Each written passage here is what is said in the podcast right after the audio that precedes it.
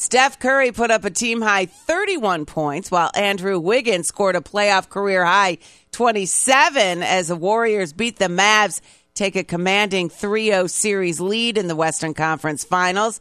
Mavs will look to avoid elimination when game four goes down tomorrow night in Dallas. The Mavericks were fined 100 large by the NBA for violating league rules regarding team bench decorum. Juwan Howard has declined candidacy for the Lakers' vacant head coaching job as he will stay at Michigan.